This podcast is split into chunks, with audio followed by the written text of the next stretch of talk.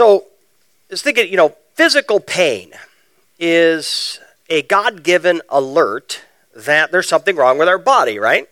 Uh, thank God for pain. Otherwise, uh, if you had leprosy, for example, uh, one of the things that makes leprosy so dangerous is that you don't feel pain, and so you keep hurting yourself unaware.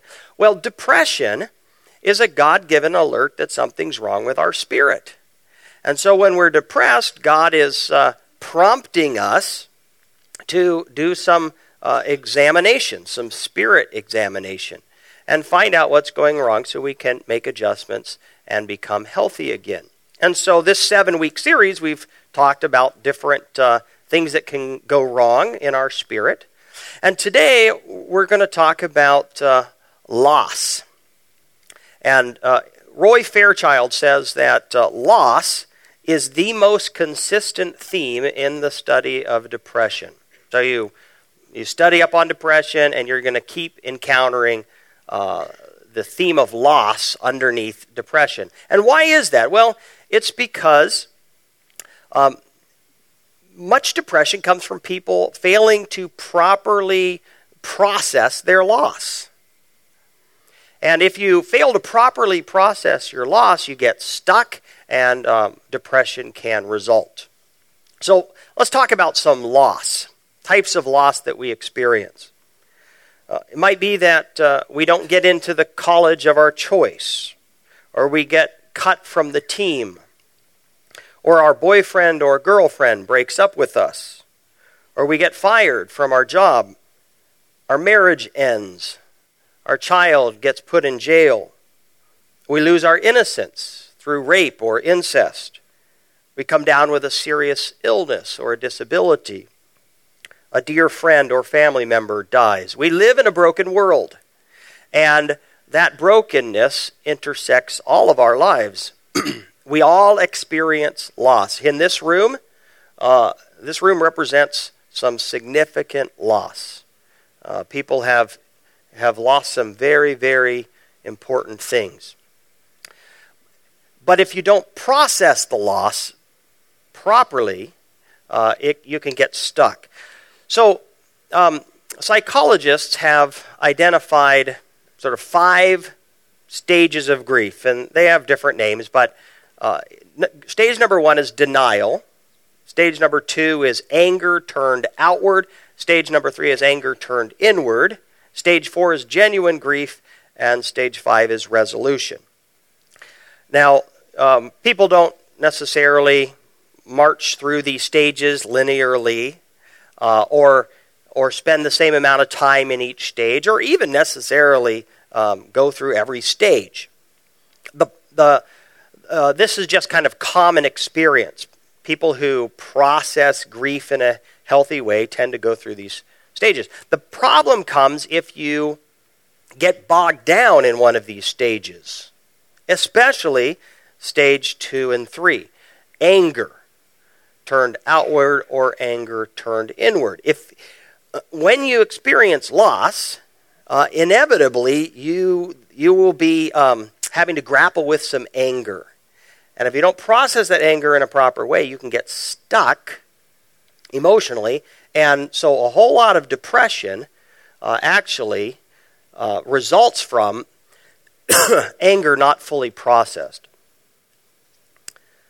Uh, Frank Minirth and Paul Meier, I've talked about them before, the Minirth and Meier Clinic. Here's what they write The root problem in nearly all depressions is pent up anger. And that, that's a strong statement. The root problem in nearly all depressions is pent up anger, either towards ourselves, so that's anger turned inward, true or false guilt, or toward others, anger turned outward, holding grudges. Here's uh, Eugene Kennedy and uh, Dr. Sarah Charles. No matter how quiet and subdued the depressive person may be, anger is almost always churning not far beneath the surface. No matter how quiet and subdued the depressive person may be, anger is almost always churning not far beneath the surface. Why? They've experienced a loss. And then they've gotten stuck in the grieving process, in particular with how do I how do I deal with the anger I have toward someone else or towards myself because I, I blame for my loss. How do I, and if you don't process that anger in a healthy way, you can get stuck emotionally and become depressed. And so, how do we? Uh, here's what I really want to talk about today: is how do we process anger in a healthy way? How do we process anger uh, in such a way that we get unstuck emotionally and can break out of this depression? And that's when we turn to the Bible, because uh, God tells us how to deal with anger, and it's called forgiveness.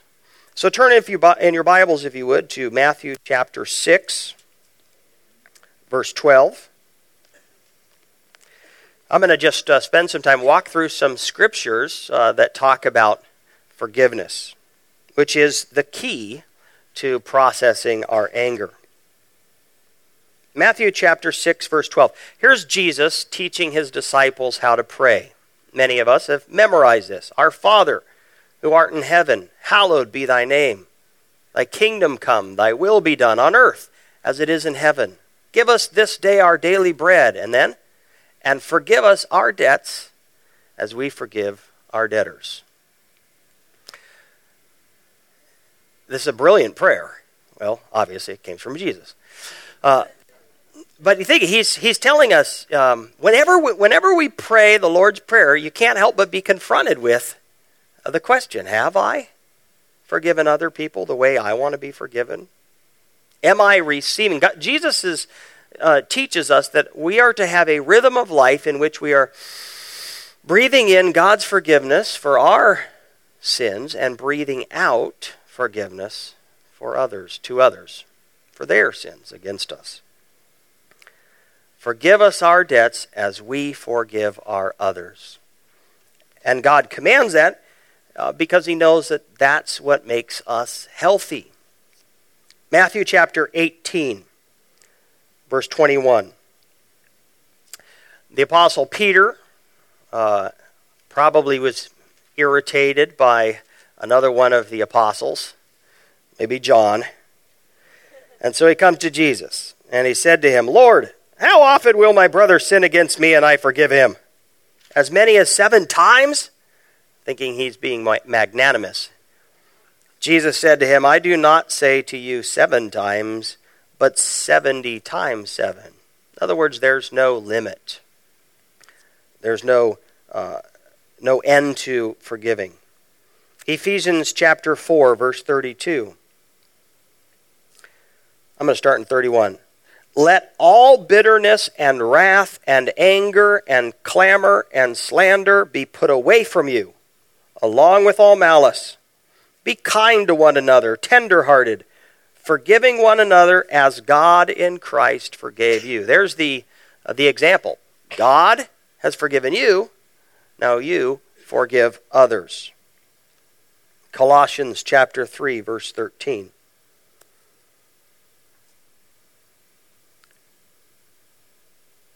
Start in 12. Put on then as God's holy ones chosen ones, holy and beloved, compassionate hearts, kindness, humility, meekness, and patience, bearing with one another, and if one has a complaint against another, forgiving each other, as the Lord has forgiven you, so you also must forgive. As the Lord has forgiven you, so you also must forgive. Hebrews 12, 14 and 15.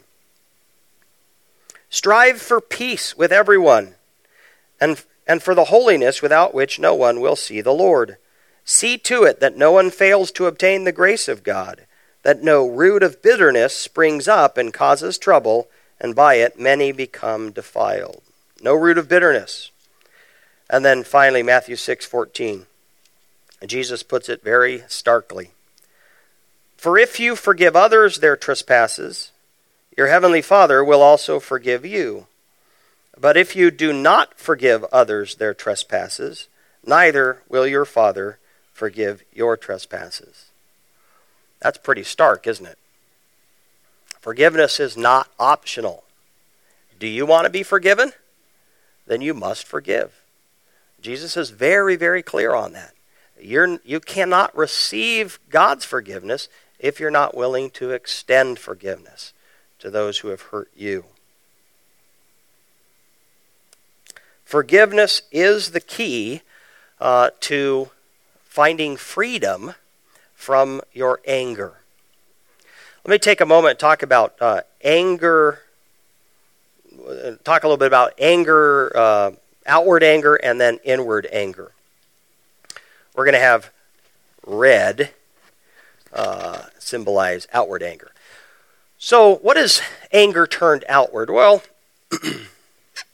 the fact is, much of, uh, oftentimes, the loss in our life is due to some other person failing us, sinning against us, harming us, right? Um, you get cut from the sports team. Well, maybe uh, maybe your coach didn't properly appraise your skill set or your potential, right? You lose your innocence. Well, your, your, your neighbor took that from you. You have experienced a significant loss caused by somebody else. You get fired, all of a sudden, you know, your family's security seems at risk, and uh, somebody else made that decision, right? And so, often loss in our life is a result of other people um, har- doing something that harms us, at least in, in our perspective. And, and so, of course, you're going to be angry. How do you process that? Well, if you forgive, if you forgive, then uh, it's going to be loud for me. Boom. When we forgive, it just deflates the power of that anger in our lives. And we, we are set free. What's anger turned inward? Well, sometimes the loss in our life uh, is due to our own failings. Right? Uh, I didn't get into the college I wanted. Well, maybe maybe it's because I didn't study enough for the SAT. Should have studied, uh, followed my dad's advice more, right? And uh, I got fired. Well, maybe it's because I wasn't showing up to work on time. Or uh, my marriage fell apart, and I blame myself because I think I could have been a better spouse. My child gets put in jail, and I think I failed them. They're, they're not walking with the Lord, and I think, ah, I, I didn't set a good enough example. I didn't take them to church enough. And on and on it goes. And so we can we can be angry we can be angry with ourselves. And when we when we receive god's forgiveness here it comes again. It deflates uh, the power of that anger in our lives and sets us free and so granting forgiveness to other people deflates uh, anger turned outward Receiving God's forgiveness uh, deflates anger turned inward. Forgiveness is the key to freedom.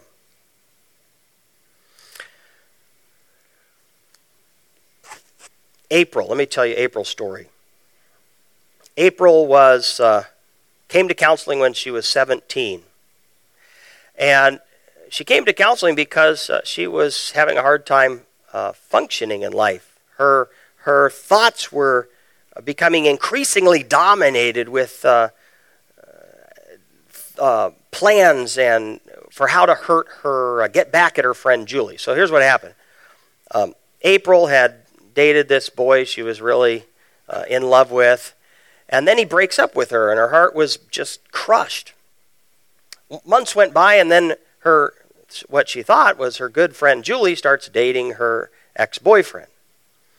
Well, then she learns that Julie had spread rumors while she was dating the boy and uh, had told the boy that she that April was going to break up with him and he wanted to save faith and uh, face and preempt her and so he broke up with her. Well, when April got figured this all out, she was absolutely furious with Julie. And now the the the, the relationship with Julie and the ex-boyfriend didn't last very long, but the anger, April's anger toward Julie did last, and it became increasingly consuming. And it got in the way of her uh, being able to function. She just, all she could think about was, how am I going to get back How can I hurt Julie the way she's hurt me? And and the only way she could move past that was to learn to forgive, extend forgiveness to her friend. Let me talk a, a, a moment about what forgiveness is not. Sometimes uh, we have a, um, an unbiblical understanding of forgiveness. Uh, first off, forgiveness is not reconciliation. Now, reconciliation is something uh, we are to pursue with people. God tells us to pursue reconciliation, but it takes two people to be reconciled. The other person has to own his or her uh, mistakes. And so you can forgive somebody who is still a threat to you and, and not be reconciled to them. Although we are to pursue reconciliation if, if, if, possible. As much as depends on you, the Bible says, live at peace with all men. Well, not everything depends on us, right? Uh, secondly, forgiveness is not condoning. When you say, I forgive, you're not saying what you did to me was okay or what I did was okay. Sometimes uh, I've encountered this quite a bit with people who have a hard time forgiving themselves. Uh, they can't, they can't receive God's forgiveness. They can't uh, forgive themselves because they think that by doing so that they make light of what they've done wrong. But that's not true. Forgiveness is not condoning. Forgiveness is not forgetting. I mean, God's given us brains that you know we, we, we remember what happened to us. Now, if you pers- if you reconcile with somebody, you can create new memories that are fond and and uh, and so you stop relating to somebody in light of that uh, hurt, and that is something you know that's a that's a glorious thing. But yeah, you can't really forget. Forgiveness is not instant healing. Forgiveness is not instant healing. Uh, if if your uh, spouse cheats on you, for example, you can forgive. You could pursue re- uh, reconciliation, but it might it might very well take time for the trust to be restored and for that sense of uh, emotional freedom to come back. And forgiveness is not finally, it's not a process, it's a decision. We decide to forgive. And we decide it whether we feel like it or not. You don't have to feel like it to do it. So, what is forgiveness? I love what Archibald Holt, uh, Hart says. Uh, forgiveness is surrendering our need to hurt back. Let that sink in. Forgiveness is surrendering our need to hurt back. We experience loss, and that loss is due to our own failings or someone else's uh, sin against us, and we're hurting. And we want them to hurt too, right? And forgiveness is to relinquish that need to hurt back. Here's the way the Bible puts it Romans chapter 12, verse 19. Read.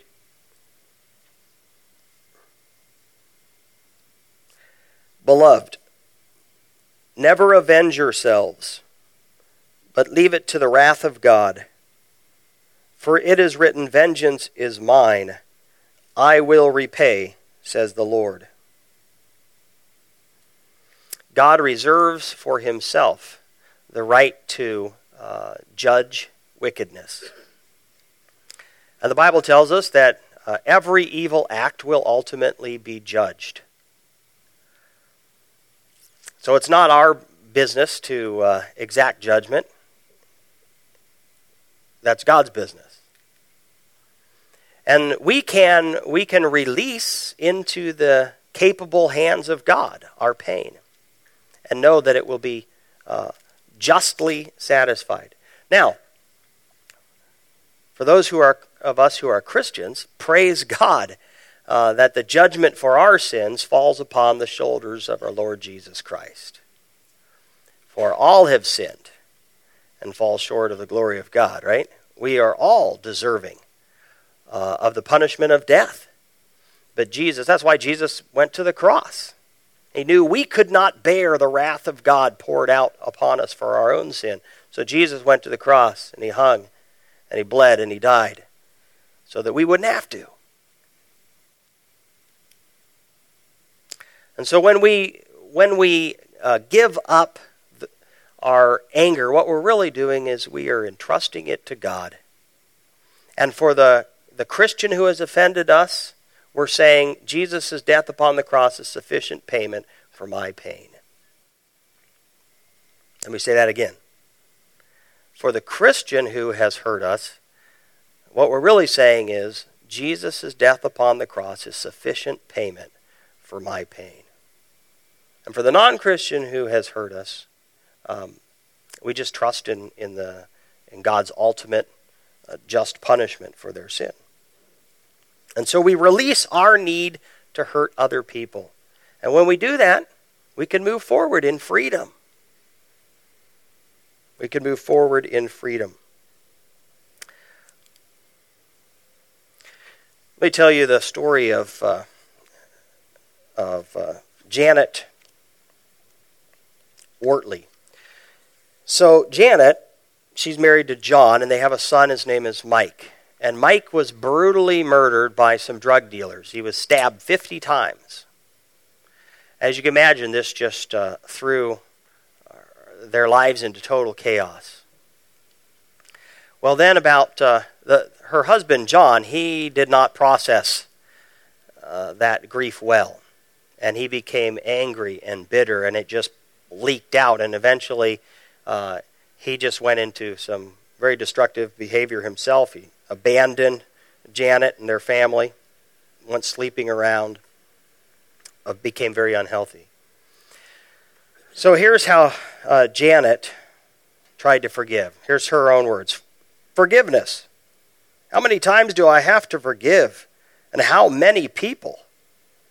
Yes, I made a decision to forgive the boys that killed Mike, but John? That's her husband. John had pierced me through with the poison of his bitterness a million times in the last three years. He'd violated me, stomped on me, called me every name in the world, been with multiple women, divorced me, left me financially uncared for. How could I forgive? And so she had come to see Muriel Clark. And so what Muriel did is she said, I, I want, I want to take you through an exercise. Would you be willing to do this? A forgiveness exercise. So she, Janet hesitantly said, okay. So she had her get down on the ground. And she said, I want you to imagine in front of you a giant wooden crate. And then uh, pick up, I want you to, and so she took her through a process. And she said, I want you to think about from the very first time you met John. And she walked her through kind of, they had met in high school and college and you know, dating and getting married and kids. And she walked in and said, I want you to anything that you remember about John having hurt you, I want you to name that and then pick it up and put it inside the box. And so it was a long process where she kind of walked through her relationship with John and she uh, uh, imagined herself picking each of those hurts up and putting it into the box. When she was all done, Amelia Clark said, All right, I want you uh, now to imagine you've got a lid. You put a lid on the box, and then you hammer nails into the top. So she did that. So now I want you to pick that box up, or if it's too heavy, we're going to put a rope around it and you're going to drag it. And we're going to take it to the foot of the cross. So she went through that mental exercise. It was too heavy for her, so she had to pull it with a rope. And she put it at the foot of the cross and she said, Are you willing to leave it there? So she wrestled with that. Finally, yes, I'm willing to leave it. She said, All right, I want you to pray. Jesus, I am entrusting all of this pain to you. I leave it at the foot of the cross. And I'm going to walk away uh, with a forgiving heart and free. Here's what she writes Forgiveness brings freedom, bitterness brings bondage. Making a choice to forgive is like opening a door. Freedom hinges on your choice to forgive. John was in bondage, a self made prison.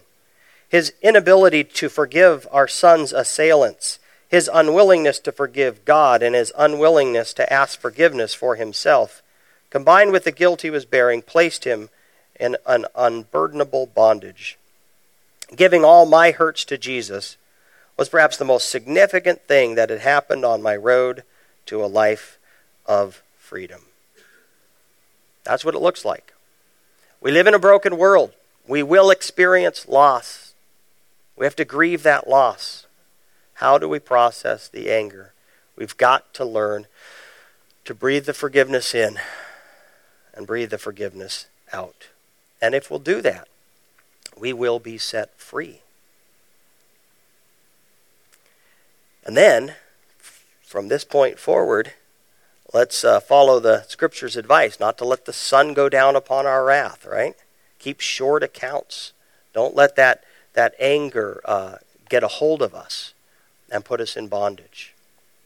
I'm going to have Jason come up, and uh, Jason's going to sing over us while we uh, process. And as he comes up, I want to make a couple more uh, final comments. One is um, sometimes, sometimes the hurt can uh, is is so far in the past that it can become buried.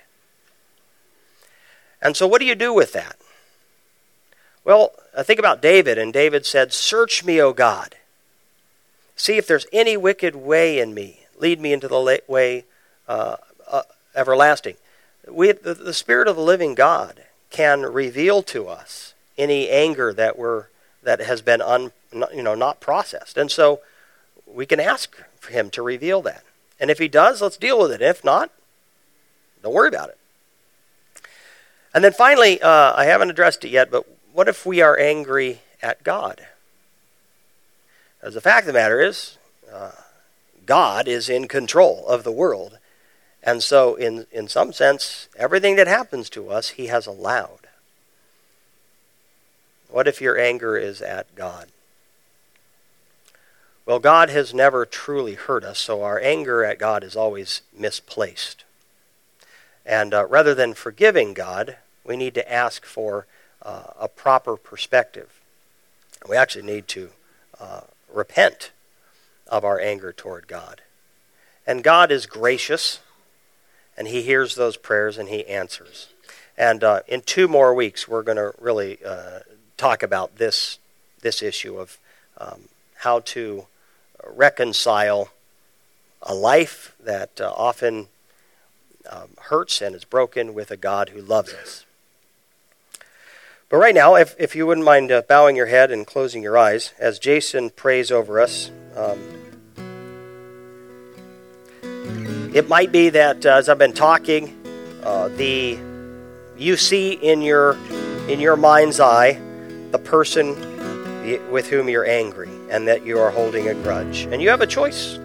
Are you going to obey the God who knows how to have life to the full? Are you going to hang on to that anger? And I encourage you to forgive.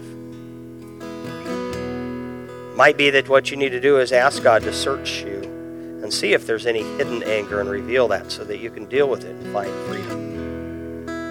And if your anger is toward God, uh, ask forgiveness for that anger and ask for Him to help you see uh, His um, loving hand even in the midst of that pain.